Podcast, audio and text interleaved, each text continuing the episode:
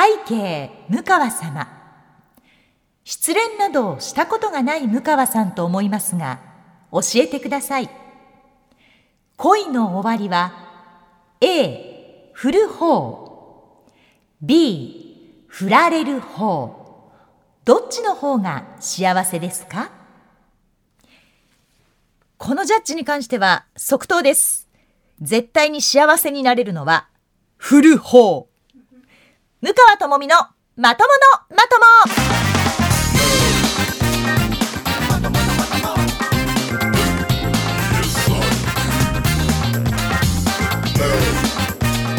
さあ始まりました。向川智美のまとものまとも。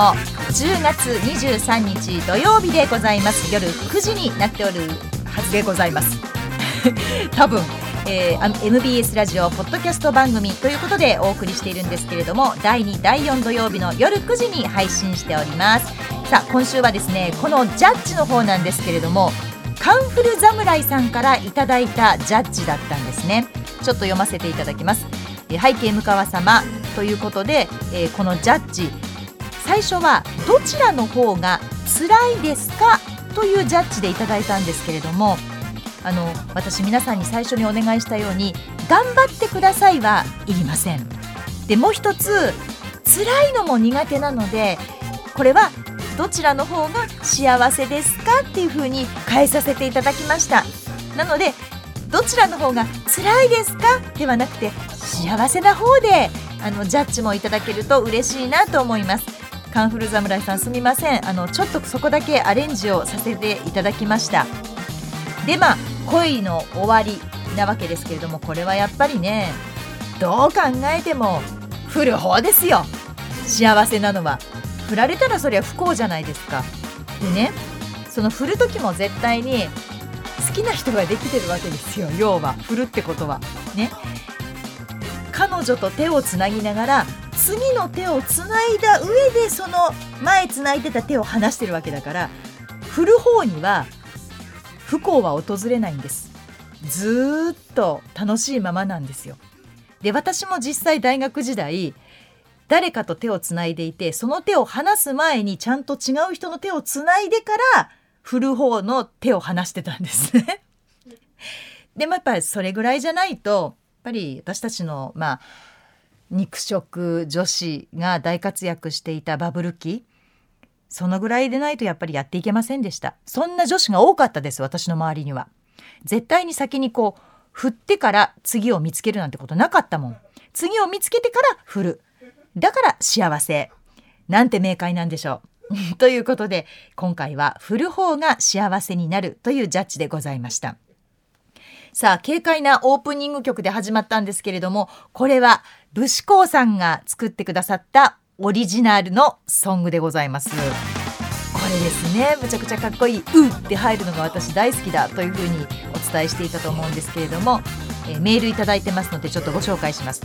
前回はジングルを番組で流していただきありがとうございました。ちょっと恥ずかしかったんですが嬉しかったです。こうしてラジオ番組にお便りするのは初めてのことだったのですが実際にメールを読んでいただけたのですごく興奮して家族にも番組を聞かせて回りました。少しでも番組が賑やかになって盛り上がっていってほしいです。前回は急いで用意した形でしたので気になったところを修正しつつコーラスパートを盛りました。また聞いていただけると嬉しいです。よろしくお願いしますというふうにいただきましたがもうこれはねもう武士光さんのこの曲がオープニングということで使っていこうと思います。本当に武士光さんありがとうございました。めちゃくちゃかっこいいオープニング曲になったと思います。でねあの、まあ、PS 追伸でいただいてるんですけれども向川さんがジャマイカがお好きとのことでしたので今回レゲエのオリジナルジングルも制作してみました。というふうにいただきましたのでこのレゲエバージョンはエンディング曲として今日使わせていただこうと思います。本当にありがとうございます。まあ一つ訂正させていただくとしたら私ジャマイカが別に好きなわけではないんですよ。ジャマイカっていう名前の国がジャマイカですよ。国の名前が。日本じゃなくてジャマイカですよ。ジャマイカがなんかこう悲しいとか辛いとかしんどい国なわけない。楽しいに決まってるジャマイカっていう音がねと思って新婚旅行で行ったというだけであって別にあの好きではないんですけれどもまあでも結果好きになって帰ってきましたけどね本当にあの、えー、カラフルでいろんな色がいっぱいあって歩いてる人も本当にこうポップな感じででレゲエがどこにでも流れていてその曲に合わせて本当にこうレストランでウェイトレスとかしてる人もみんなこう踊ってるんですよ。でむちゃくちゃにあのなんかこう楽しい国だったので好きになったんですけれどもそのまあレゲエバージョンも武士さんが作ってくださったということなのでこちら最後まで本当に楽しみに聞こうと思います。皆さんも楽しみにしていてください。さあということで今回のポッドキャストもですねぜひ皆さん何分になるか分かりません。大体の番組ね15分ぐらいで終わってるらしいんですけど私ね1回2回3回今日4回目でしょ。どんどん伸びてるんですよ。じゃ何分間の番組になるか自分でもわからないんですけれども今回もどうぞ最後までお楽しみください。おかん、みかやさん、始まるで。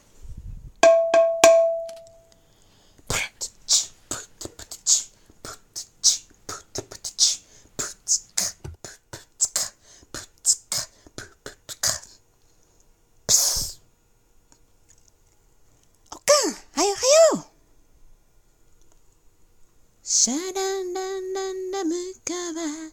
シャランランランラともみ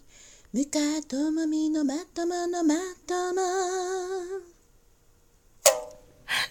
す、すごいですね。これ、あの、皆さん聞いたらすぐわかると思いますが、酒のみこさんでございます。向川さんこんばんは。再チャレンジしていいと言われたので、最後の最後、どうか、どうかチャンスをください。一週間ちょっと、近くの川で空いている時間に、ボイスパーカッションを YouTube を見て練習しました。楽器がなくひたすら考えた結果がボイパでした。手作り感満載ですが、もう送りつけませんので よろしくお願いしますといただいたんですけれども、いや、いいじゃないですか。まあ、ボイパに聞こえるかって言われたら、まあ、微妙なところではあるんですけれども、でも、工夫ですよね。多分酒飲み子さんは楽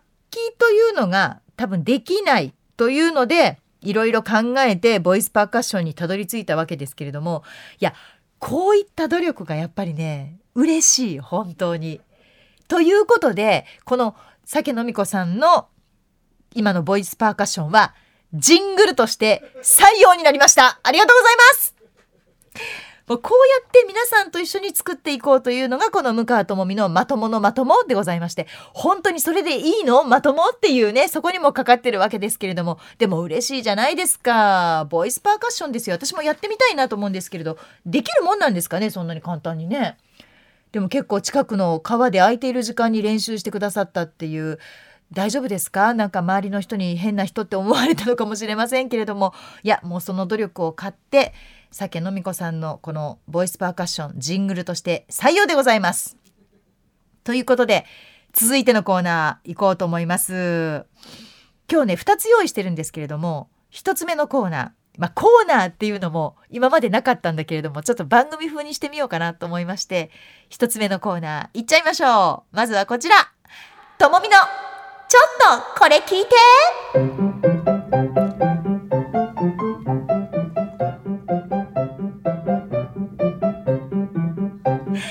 これも本当にあの一個一個最初だからね説明していかなきゃいけないんですけれどもこちらも皆さん聞き覚えがあると思います。えー、きびちゃん団子さんからいただきましたね。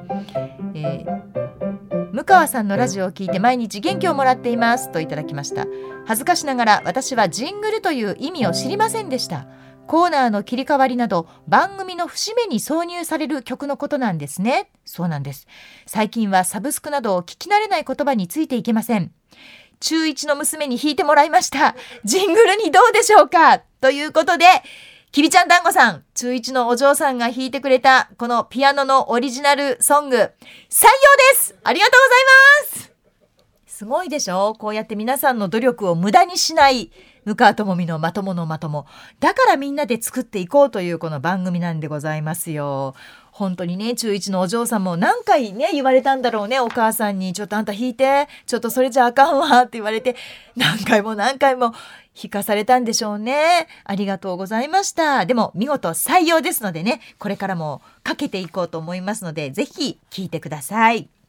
さあ、この初めてのコーナー、ともみのちょっとこれ聞いてというコーナーなんですけれども、まあ、最近あった出来事とか、まあ、ちょっとしたニュースまでいきませんけれども、こんな、あの、記事見つけたよ、みたいなことをご紹介して、で、私がこんな風に思う、私はそれに対してこうだわ、みたいな話ができたらいいな、というコーナーなんですけれども、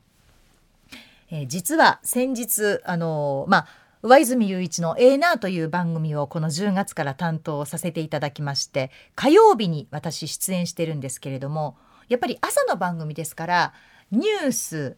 天気交通情報っていうのはこうマストで入ってくるわけですね。で割とそこにこう時間が取られるというか、まあ、そこはしっかり皆さんにお伝えしなきゃいけないということでちゃんと時間でやっているんですけれども上泉さんが読むお天気のコーナーがある。で私も私自身が読むお天気がある。でもこの原稿っていうのは同じなわけですよ。今日一日のお天気の予報なので。で上泉さんは6時台にそのお天気を読む。で私は7時台に天気のその同じ原稿を読むんですけれどもまあ上泉さんは普通に読みますわね。で私は読む時にちょっとなんかもうねこのお天気の原稿はどうだろうって自分で読みながら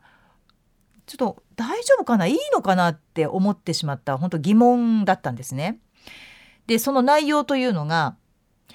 では今日の降水確率です。午前10%午後20%夜は30%となっていますって書いてあったんです。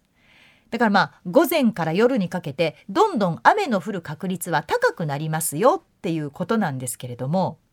まあ数字としても 10%20%30% 微妙やなこれって、まあ、読みながら思ったんです。ただ私は家を出る時に必ず天気予報をチェックするので私は30%もし夜帰りがね夜になってしまうんだったら30%やっぱり長い傘を持っていこうと自分で決心して私は長い傘を持って出かけてこの会社に来たんですね。皆さんはどうでしょうこれ。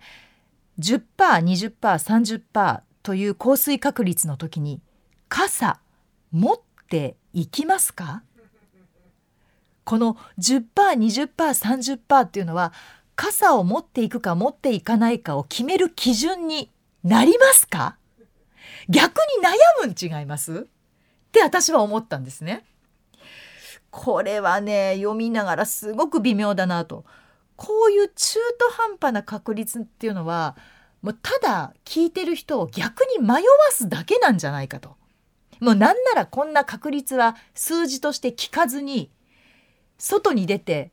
こう空を見上げて雲を見てあ今日そうやななんかちょっともう西の方だんだん暗くなってきたから傘持ってこうかなぐらいでいいんじゃないだろうかっていうふうに思ったんですね。なので、まあ、読み終わった段階でちなみに私は傘を持ってきました。でもビルとビルの間を走るだけの体力がある方は傘は持たずに会社に行かれてもいいと思いますっていう、まあ、コメントをつけたわけですよ。でまあ正面に座ってる上泉さんはギラギラ笑い出して「どんな天気予報やねん!」って言いながらまだ続くんです。で最近は洗濯指数というのもお天気についていましてこの日の洗濯指数は50だったんですよ。これまたどう思います？洗濯指数50って聞いて洗濯物干すかどうかって絶対迷うじゃないですか。聞いてすぐにこう、干そうとか、やめとこうってならない。すごく迷う。だって半分だもん。ね？半分の確率だから、いや、これな、この情報も絶対惑わすだけやわ、と思って、ものすごい私悩んで、私自身も、選択指数50って言われたらむっちゃくちゃ悩むと思うんですね。だったら聞かない方が良かったわっていうぐらい。って思ったんでこの時にも皆さん選択肢数50って聞いて干します ってまあ問いかけたんですね。逆にこれ悩みますよねと。で、まあ、最後のコメントとして「勇気のある人は洗濯物を干してお出かけください」って 言ったんですよ。でまあそのお天気のコーナーが終わったんですけれどもこれをですね、まあ、うちの会社の人とか、まあ、あとは私の近所のママ友とかにこうまあ皆さん聞いてくれてて出社してきたその会社の人が「斬新やったな今日の天気予報」「勇気がある人は洗濯物を干せ」「そんな天気予報あるか?」って言われて皆さんにもう大好評だったんですね。なのでこの斬新なそうですね私が感覚として思う天気予報もうその気持ちですわやっぱり今日みたいにね絶対に晴れます90%以上もう絶対晴れますとか降水確率10%以下ですってなったら意味があると思うんですねその数字に。でも 10%20%30% ですって言われた時に 私はちょっとそれ情報としてどうやねんって思ってしまったのでそういう天気予報はもうやらないでようかなと。なので私が A ナーで天気予報をやるときにはちょっと勇気がある人は干しましょうとかなんかあのそういうメンタルに訴えかける天気予報になる可能性がありますけれども是非その辺はあ向川さんっぽいなというふうに斬新な天気予報やってはるなぐらいの感じで聞いていただけたらなと思うんです。だってね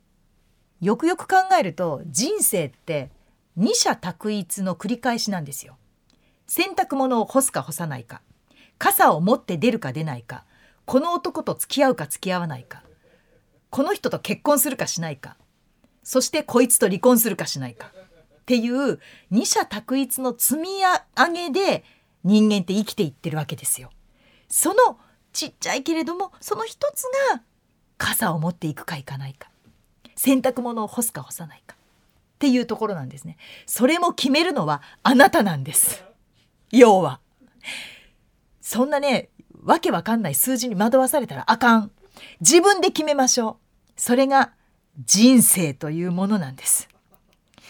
まあ、そういうね、天気予報からそんなところまでちょっと私はあっという間にたどり着いてしまいまして、いや、こんな天気予報ではあかん。みんな自分で決めようっていう結論を出した次第でございます。どうしてもこれをみんなに言いたくて言いたかったんですよ。これ言いたくなりません？いや本当思ったの。あかんわそんな中途半端な。やっぱ最終的には自分で決めよう。ね。中途半端な数字であればあるほど自分で決めようっていうところなんです。腹をくくって洗濯物を干しましょう。さあ、ということで今回のともみのちょっとこれ聞いてというのはまあ、天気予報そこに出てくる数字について、えー、ご紹介いたしましたまた次回もねこれレギュラー化していこうと思いますので ちょっとこれ聞いてて、まあ、この程度なんですよ。この程度なんですけれども、もうどうしても話したい。これみんなに聞いてほしいっていうことを私話しますので、ぜひこれからもお楽しみにお聞きになってください。ということで、ともみのちょっとこれ聞いてでした。こんにちは、ムカです。ムカとマミのまとものまとも、これを聞かなきゃ知れないよ。お願いお願い、みんな聞いてよ、聞いてちょうだい、お願いね。ムカとマミのまとものまともやっぱりね、ジングルが入ると番組らしくなりますよね。まあこれはあの前回いただいた酒飲み子さんの作品なんですけれども酒さん2作品もジングルとして採用ですよ。すごいじゃないですか。でもこういうのがやっぱりちょちょっとこう入ってくるとコーナーだなあ一つコーナーが終わったな次のコーナーに行くんだなってこう聞いていても分かりやすくなりますよね。前回全然そのジングルっていうのを使わなかったのでさあ続いてはとかさあ続きましてってこう私がこう一人で仕切ってたんですけれどもジングルが入ることによってはい1個終わったはい次ってまあ本当だったら気持ちよくいくんですけどボヨンボヨン？っ て言われると、うん、どうだろうって一瞬ちょっとはまあまあまあ思ったんですけれども、でもまあ、さけさん、すごく頑張ってくださったので、あの、採用させていただきました。ありがとうございます。で、あの、じゅんじゅんさんもね、いただいておりまして、すごくいい曲で私気に入ってるんですけれども、なんかあの、まだバージョンアップするよということで、あの、メールをいただいてるんですけれども、まだそれが届いてないんですよ。だからとても悩みながら今アレンジの段階に入っているのかもしれないんですけれども、じゅんじゅんさん、私待っていますので、待ってますよ。絶対に。私結構しつこいですよ。まだですかって毎回言いますので、ぜひお送りください。あの、こうやって皆さんで作っていくって言った通りに、本当ボヨンボヨンっていう、そこまでちゃんと使ってますので、じゅんじゅんさん、ぜひとも、あの、バージョンアップしたジングル、えー、もしくはオープニング曲、エンディング曲でもいいです。お待ちしています。さあ、ということで、続いて参りましょう。続いてのコーナーは、皆さんから届いたメッセージをご紹介してまいります。さあ、今回はですね、お悩みが結構ありますので、お悩み紹介をさせていただこうと思うんですけれども、またかい酒飲み子さん。酒さん、好きね、本当にもう。向川さん、こんばんは。こんばんは。私の会社の課長なんですが、最近料理にハマっているらしく、自分で作ったものを社員に持ってくるんです。この前はおにぎりを持ってきたんですが、ありがとうございます。後で食べます。と言いながら、会社の近くにいる猫にあげました。はっきり断る方がいいのか、猫にこのまま食べてもらった方がいいのか、向川さんならどうしますか？上司の場合でお願いします。なるほど。上司が握ってくれたおにぎり。これは私は食べません。正直に言います。本当に食べません。ただ、食べないので結構ですっていう勇気があるかどうかですよね。でもね、猫に食べさせるっていうのもね、なかなかね、ちょっと、あの、もしノラちゃんだったらそれもね、あんまり良くないことだし、まあ、飼い猫ちゃんだったらまあいいのかもしれないんですけれども、いや、どうだろう。言うかなでも私は、あの、私朝ごはんちゃんと食べてくるんで、もうおにぎり結構ですよって、あの、食べてなくてお腹ぐるぐるなっててもそういうふうに言うかな。そこはね、私こういう性格でも、食べませんからとは、まあ、よう言わんのですよ。やっぱそこはね、人として。人としてそこは言わない。なんか一個嘘でもいいから乗っけて断る。ちゃんと朝食べてきてるんで、あ、大丈夫ですっていう方がいいかな。だから断るのは断ってください。でも言い方だけちょっとあの考えたらどうでしょうか、酒さん。ね、酒さんのちょっともうこの軽いお悩みから今入りましたけれども ありがとうございます。続きましてやや重めですよ今度は。えラジオネームポンタさん東京在住の女子と書いてありますけれどもこれは向川さんに相談してもしょうがない案件かもしれませんがとお書きなんですけれども45歳女子が53歳男子に告白するのってどんな感じがいいと思いますか？なるほど。相手がバツイチなのでこちらから積極的に行かなきゃいけないんですけど、今まで自分から言ったことがないので、いろんな、いろんなご意見を伺いたいです。キレッキレのじゃなくて、ロマンチックな成功率高めのをお願いしますと。多分、悩みをそうですね。やっぱり相談する先を間違えてらっしゃいますよね。これね。私だったらキレッキレになってしまうので。なるほど。45歳女子が53歳のしかもバツイチ男子に告白と。これね、あの、真面目な話、53歳男子、私だから同い年ですわ、53歳だから。53歳、この年の男子でしょ？バツイチでしょ？むちゃくちゃ慎重になってると思うんですよ、バツイチっていう段階で。でも、まだ53歳だから、このまま終わろうとも絶対に思っていない。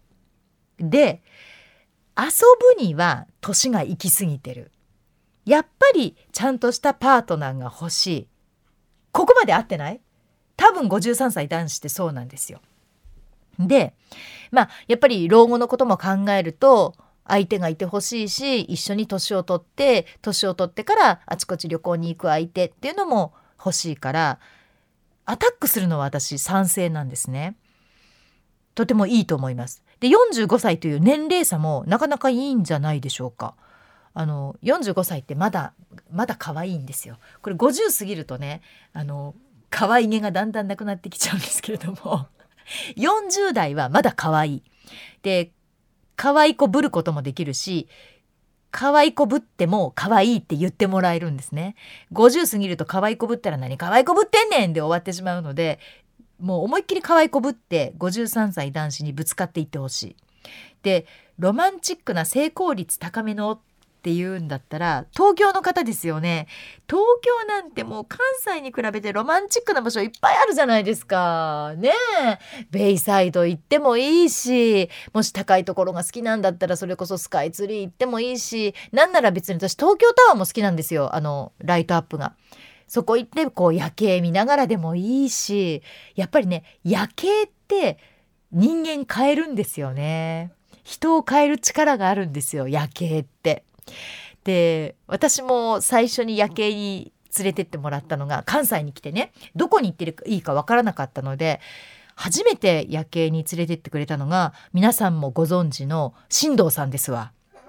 ね皆さん知ってますよね。あの結婚するって言ってんのにまだ私にプロポーズしてきたちょっと大丈夫かってみんなが言ってるあの元制作の新藤さんがあのとても綺麗な夜景があるから見せてあげるって言って連れてってくれたのが関西に来て初めてその夜景を見た時だったんですね。で別にその新藤さんにあの私心全然傾いてなかったんですけどやっぱり夜景を見た時にむっちゃくちゃ綺麗であこれを見せてくれるんだったら隣誰でもいいかってやっぱちょっと思っちゃったんですね。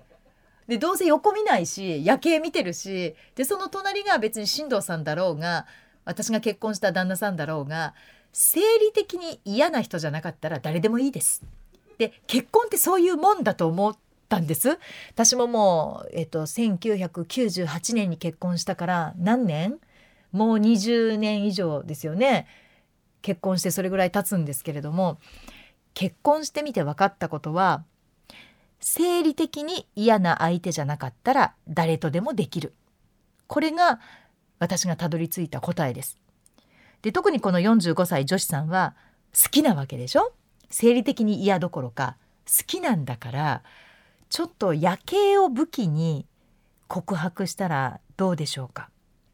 で女子から今行かないと男子ってなかなかもう告白してくれないんですよ。しかも53歳男子、えー、バツイチってことはちょっと今怯えてる状態。もし断られたらどうしよう。また失敗したらどうしようっていうちょっとね脅迫観念みたいなのが植え付けられつつある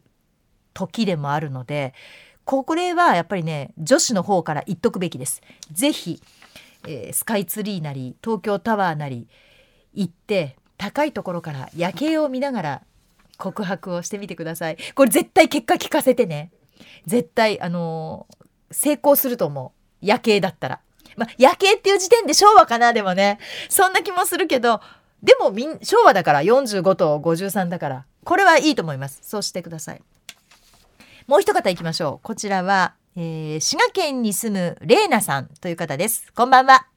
子供の2人目妊娠を機に一軒家を建てたいと思って新しくできる分譲地の土地を買い来年注文住宅でお願いすることになりました。わあいいですね。今のマンションは築浅駅地下眺望よしということもあり買った3年前と同じくらいかタイミングが良ければ高い値段で売ることができそうです。すごい。何も悩むことはなさそうな話なのですが契約後にコロナが深刻になり不景気の煽りを私も主人も受ける中これで良かったのかなと悩みますお気に入りのお家に住んでいる向川さん一軒家の魅力を語ってください。そして、これはあった方がいいよというアドバイスなどを今から家を建てる私にしていただけると嬉しいですと。なるほどね。確かに。でもマンションが築浅駅地下眺望よしこれはもう本当売るのには最高です。確かにタイミングが良ければあのうん同じどころか高く売れるマンションって今ありますからね。あの本当にタイミング測って高い値段でぜひ売ってください。で家を建てるわけですよね。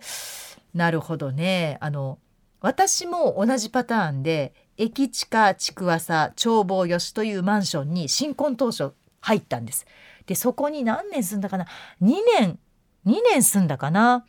である日まあ夫と一緒にドライブに出かけてでドライブだからちょっと遠くまで行こうと思うじゃないですか。で駅地下からわざわざこう山を本当に登ってうわすごい空気いいよねまあこんな山に家建ってんだねすごいねなんて言いながら見ていったら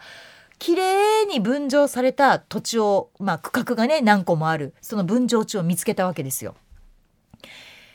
でもさ確かにここ眺望いいけど遠くない？駅からってまあ私が言う。でもその眺望の良さに惚れ込んだ私の、まあ、夫はいやいや駅から遠いからこそそのわざわざ会社に行く感っていうのができて切り替えられるんやっていうまあなんか理屈のようなへりくつのようなことを言ったんですよ。で私もまあその当時はね新婚さんで言うても手つないで歯磨いてた時ですからそうかしら？なんつってすぐそのまあ旦那さんの話に乗ってしまったわけですわ。でまあ本当に山の上ですよ。まあ皆さんツイッターねフォローしてくださってる方はご存知かと思いますけれども西宮のマチュピチュと言われてるぐらいのところに、まあ、土地を買い家を建てたんですね。でこれねやっぱりさっきも私さっきのご相談でも夜景って言ったんですけれどもほんとねあの夜景が綺麗なの。自慢じゃないですよ全然自慢じゃないんですけど大阪湾が一望なんですね。で手前のこの西宮側から大阪湾をぐるっと見て向こう側のだから岸和田とか泉大津とかあっち側まで本当に海の向こうが見えるんですね。で本当に晴れてるとあの空港に渡る関空に渡る橋があるじゃないですかあれまで見えるんですよ。で、えー、大阪の淀川の花火大会も屋上に登ると見られるし芦屋はいつもサマーカーニバルっていう花火大会をやるんですけどえうちのためにあげてくれてんの？っていうぐらいのもう庭に出たらもう真ん前でこう花火が上がるっていうところに家を建てたんですね。なので眺望はいいと思います。大事です。で最初はねそんなところに建てたって夜景も毎日見てたら飽きるわって思ったんですけどこれがなかなか飽きない。で天気によって「あ今日は霞んでるから夜景今一つやね」とか「あ朝風が強かったから今日は雲が全部飛んで見てあんなに綺麗やわ」とか結構やっぱり景色について子供とも話すしで結婚当初は本当もう旦那さんとも話すしっていう一つのこう会話の何て言うんでしょうねあのポイントになったりするので是非一軒家の魅力としては私夜景景色眺望というのは大きいと思います。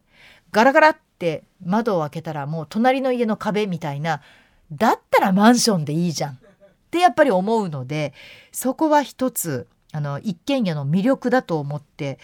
ぜひこの買ったところも眺望がいいといいなという感じですね。あとは悔いなく、えー、コンセントだけはたくさんつけてください。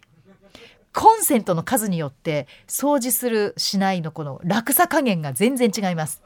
もう本当にねあの部屋に1個しかないとねめんどくさいんですよ。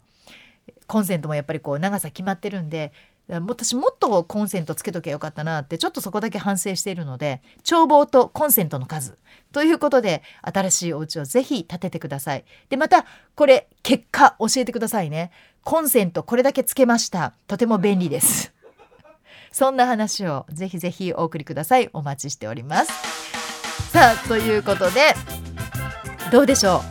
う？あらまたこうやってね音楽が流れると。あこれがレゲエバージョン？なるほど。牛子さんいいじゃないですか。いやこんな才能あるのもったいない。こんな私のポッドキャストなんかに使って。なんかもうちょっと